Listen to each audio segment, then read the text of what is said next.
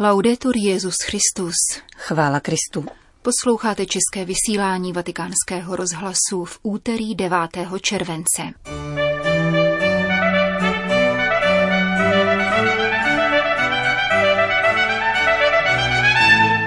Papež František si přeje rozkvět řecko-katolické církve, řekl na okraj dvoudenního samitu ukrajinských řecko-katolíků arcibiskup Sviatoslav Ševčuk. Kongregace pro zasvěcený život má nové členy, včetně sedmi žen. Náboženská dimenze Notre Dame musí zůstat prioritou rekonstrukce, zdůraznil vatikánský reprezentant v rámci debat na půdě UNESCO. To jsou hlavní témata našeho dnešního pořadu, kterým provázejí Johana Bronková a Jana Gruberová.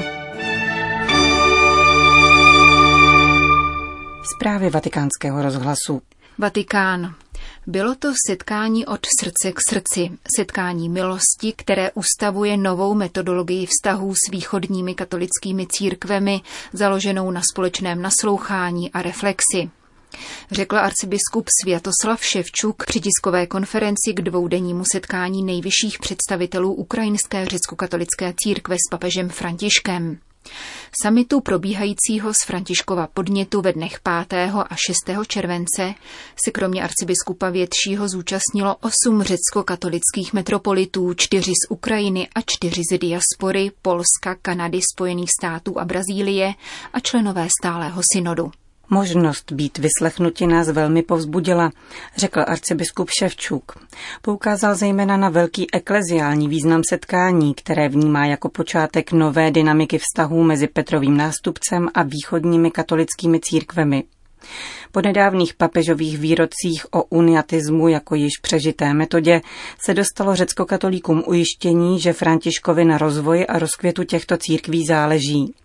Na dotaz, proč Vatikán neuznal ukrajinskou církev za patriarchát, ačkoliv je největší z katolických východních církví, arcibiskup Ševčuk uvedl, že pravoslavná církev musí nejprve pochopit, že dynamický rozvoj řecko-katolické církve pro ní nepředstavuje ohrožení. Přestože se svatý otec měl účastnit pouze prvního půl dne rozhovorů, debata jej zaujala natolik, že strávil s řecko-katolickými biskupy celé dva dny. Debata probíhala do značné míry v kontextu současného válečného konfliktu. Vedle deseti tisíců mrtvých a zraněných nabývá humanitární krize v posledních týdnech také rozměrů ekologické katastrofy. Zaplavované doly v Donbasu totiž kontaminovaly vodu a hrozí, že 4 miliony lidí budou připraveny o přístup k pitné vodě. Papež přislíbil řecko-katolickým biskupům podporu v další humanitární pomoci. Zajímal se zejména o děti žijící ve válečné oblasti a ohrožované minami a dalšími explozivními materiály. Jejíž koncentrace je jednou z největších na světě. Arcibiskup Ševčuk v tomto kontextu připomněl, že jeho církev má v oblasti konfliktu jedenáct farností, jejichž kněží každý den riskují život, aby zůstali znamením naděje pro sužované obyvatelstvo. V návaznosti na dohodu o spolupráci s Ruskem podepsanou během návštěvy prezidenta Putina s vatikánskou pediatrií Bambino Gesù se hovořilo také o možnosti analogické smlouvy, která by podpořila zejména terapie pro dětské oběti válečného konfliktu. Novináře na tiskové konferenci zajímal také fakt, že zvláštní souběh okolností přivedl ukrajinské biskupy do Vatikánu den po Putinově návštěvě. Arcibiskup Ševčuk ujistil, že Putinův stín se nad setkáním nevznášel. Upozornil také na to, že jejich návštěva byla ohlášena dříve než příjezd ruského prezidenta a s uspokojením konstatoval, že zmíněné pořadí umožnilo podat protilátky na ruskou propagandu. Vnímali jsme, že papež byl naším mluvčím, dodal arcibiskup Ševčuk. Když přijel Jan Pavel II. na Ukrajinu, lidé pochopili, že komunismus opravdu skončil a už se nevrátí. Podobný význam by mohla mít také nyní návštěva papeže Františka. Mohla by zakončit válku. Doufají v to všichni, nejen katolíci, a ví o tom také Putin, na kterém nejvíc záleží. Řekl arcibiskup Ševčuk na dotaz po případné papežské cestě na Ukrajinu. Hned na začátku setkání jsme svatého otce pozvali a když jsem pozvání při loučení zopakoval, slíbil, že si nad tím vážně zamyslí, uvedl arcibiskup Ševčuk. Rozsah diskutovaných témat byl velmi široký. Hovořilo se také o ekumenismu a roli řecko-katolíků nebo o problémech spojených s masovou migrací. Podle oficiálních statistik odchází každoročně z Ukrajiny milion občanů. Přichází k vám výkvět našeho národa, jednejte s nimi dobře, apeloval arcibiskup Ševčuk na země, v nich se ukrajinští migranti usídlují.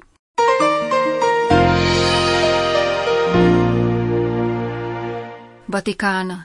Po pondělním papežském jmenování se ke členům Vatikánské kongregace pro zasvěcený život přiřadilo rovněž sedm žen, z toho šest představených důležitých ženských kongregací a jedna zasvěcená lajička. Již po druhé tak ženy vstupují do některé z kongregací, ačkoliv se to podle dosavadních církevních směrnic nepředpokládá. Členy vatikánských kongregací se podle apoštolské konstituce Pastor Bonus mohou stát pouze muži, kardinálové, arcibiskupové a biskupové, nikoli však lajci ani ženy.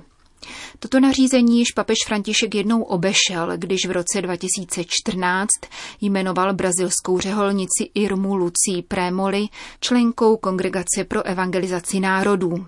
Tehdejší generální představená misijní kongregace Komboniánek se tak do jedné z vatikánských kongregací začlenila jako vůbec první žena v historii.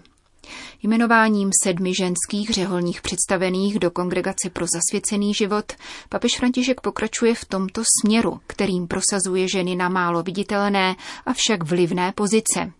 Členové a nyní také členky kongregací se účastní pravidelných plenárních zasedání a při jednáních o důležitých rozhodnutích mají hlasovací právo, podobně jako prefektové a sekretáři těchto kuriálních úřadů, nikoli však jejich podsekretáři. Kongregace pro instituty zasvěceného života a společnosti apoštolského života nicméně byla první vatikánskou kongregací, do níž jako podsekretářka nastoupila žena, byť bez hlasovacího práva.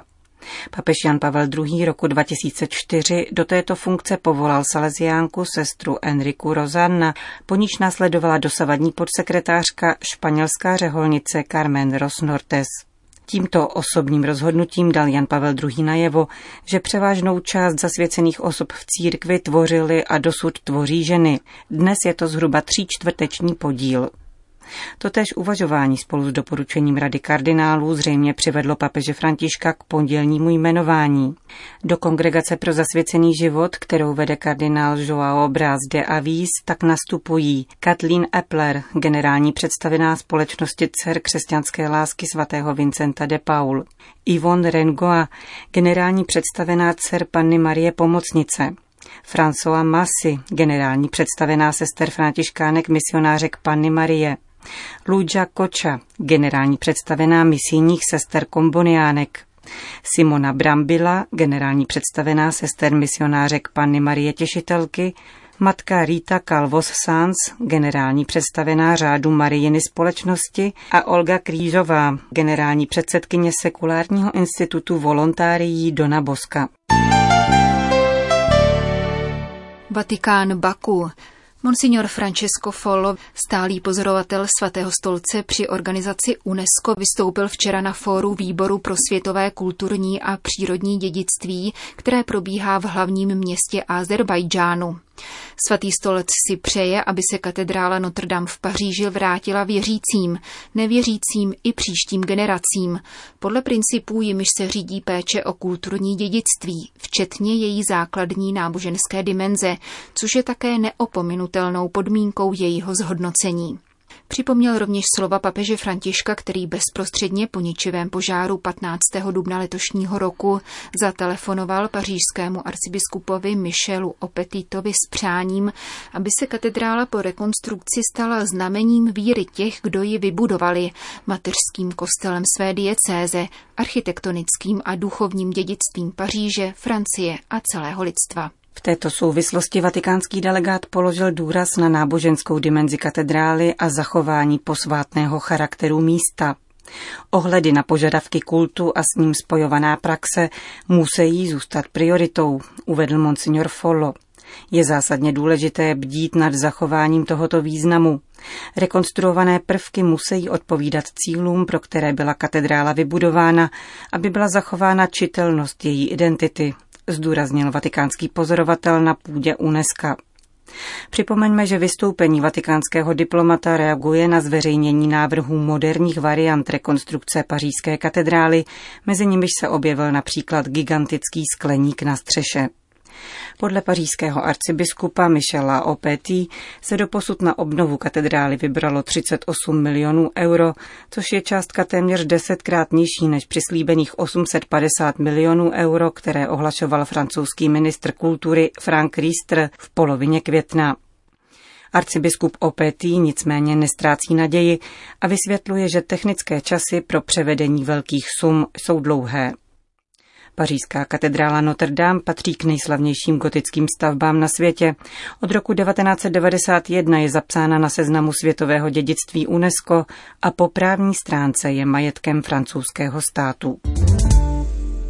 Vatikán. V Africe a Ázii ubylo pouze v předloňském roce 6700 kněží, protože emigrovali do Ameriky, Evropy a Oceánie.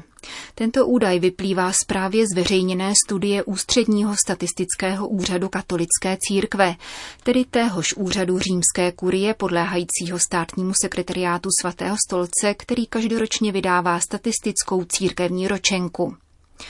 Dokument komentovaný listem Osservatore Romano se týká výlučně diecézního kléru a vztahuje se k časovému úseku posledních 40 let. Ve sledovaném období o více než polovinu poklesl počet kněží odcházejících z Evropy, Ameriky a Oceánie do afrických a azijských misií, zatímco se více než strojnásobil počet kněží, kteří emigrovali z Afriky. Z Ázie odešlo v roce 2017 o 99% více kněží než v roce 1987. Cílovým světadílem je především Evropa, kde se usadila polovina imigrujících kněží, zatímco v Americe jich našlo nový domov 36% Obnova evropského a amerického diecézního kléru je prakticky nulová, podotýká studie, a proto lze očekávat, že v nedlouhé době jej nahradí kněží z azijského a afrického kontinentu, kde se zájem o kněžství dosud nezastavil. Kněžská migrace ovšem není jednoduchý problém, poznamenávají autoři statistické zprávy. Právě na o něch místech v Africe a Ázii, kde přibývá povolání ke kněžství, dochází k expanzi katolicismu. Pouhé udržení současné situace pastorační služby tudíž není přiměřenou hypotézou. Naopak, tyto regiony, zejména pak africké, budou vyžadovat nový příliv pastoračních pracovníků a zvláště kněží. Nastává tedy otázka, zda si africké či azijské diecéze budou moci dovolit propuštění plných 15, respektive 9% svých inkardinovaných kněží, jako to učinili v posledních 40 letech. Peking. Ekonomické, ale také politické reformy, demokratický systém západního typu, konec cenzury a skutečná svoboda slova a náboženství. To jsou požadavky, s nimiž vystoupila skupina odborníků a akademiků různých oborů, která se zapojila do debaty o dalším ekonomickém a sociálním směřování Číny. Přestože se všichni shodují v jednohlasé chvále prezidenta Xi Jinpinga, dožadují se změny směru, která by přesvědčila mezinárodní trhy a zakončila obchodní válku se spojenými státy, píše agentura Asia News. Analytici si všímají, že Peking se stal pro Washington strategickým soupeřem, schopným zavádět na mezinárodní platformě nové standardy, nové hodnoty a nová hlediska. Předseda Čínské akademie sociálních věd Cai Fang považuje za jediné řešení reformy a nový plán otevřenosti vůči světu. Důvody jsou čistě pragmatické. Čínská populace stárne a zástupy levných dělníků musí změnit formu. Ještě dál jde ve svých vývodech profesor mezinárodních vztahů na Pekingské univerzitě Fang Chou. Čína musí zlepšit svůj politický systém, přistoupit na větší otevřenost a transparentnost v mnoha sektorech, které jsou v kritickém stavu.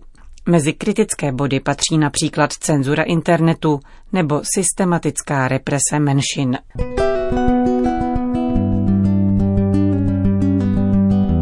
Končíme české vysílání vatikánského rozhlasu. Chvála Kristu. Laudetur Jezus Christus.